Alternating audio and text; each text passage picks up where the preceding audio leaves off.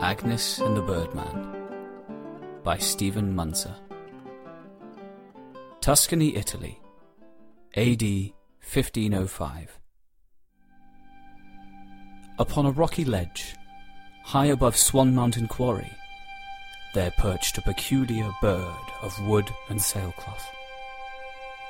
Ropes creaked, broad wings swayed, struts bent and flexed with every gust and flurry as the curious contraption teetered over the abyss. Harnessed beneath the belly of the bird, a skinny young lad held on tightly. The boy looked to the sky where a dark raven circled with steely eyes and piercing caws that echoed all through the quarry below. The master stepped forwards. His cloak fluttered about his knees as he laid a hand on the bird's willow frame and slowly drew breath. Think, of Francesco, he said.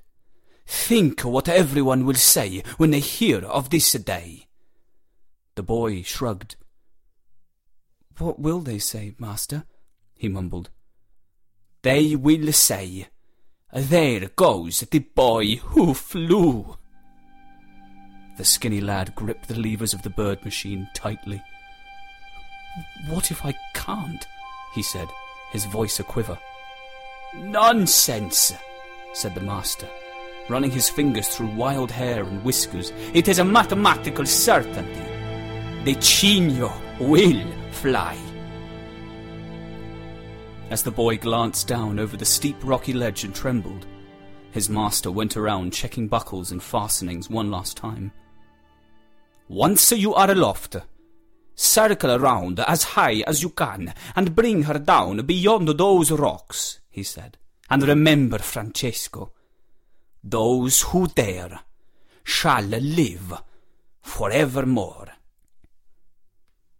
The boy closed his eyes tightly. I dare, I dare, he kept saying through gritted teeth. The master stepped back. The triumph of this day will fill the universe with wonder and amazement, he uttered.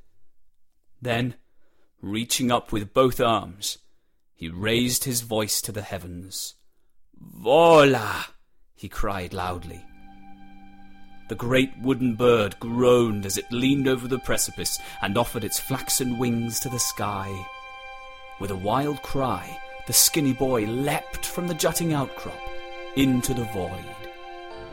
As canvas billowed and ropes pulled tight, the bird machine hung in the air like a leaf on the breeze. Nesting chicks fell silent, lizards scurried into rocky crevices, and doves flapped to the safety of the treetops. Then, turning earthward, it embarked upon its terrible descent. The master stepped to the edge and looked down with wide eyes as the machine tumbled and twisted. He gazed on in horror as it jolted from crag to crag, from boulder to boulder, tearing and splitting apart against the rocks. Wings crumpled, struts and fastenings splintered like shattered bones. Above the tearing of canvas and cracking of wood, the boy's anguished cries rang out. Clutching the folds of his cloak tightly, the master watched and waited for the tumble of rocks to subside. Francesco! Francesco! he hollered down as the dust settled over tangled ruins. Are you all right? But all he heard back was the crack and snap of branches and the scurry of creatures in the undergrowth below.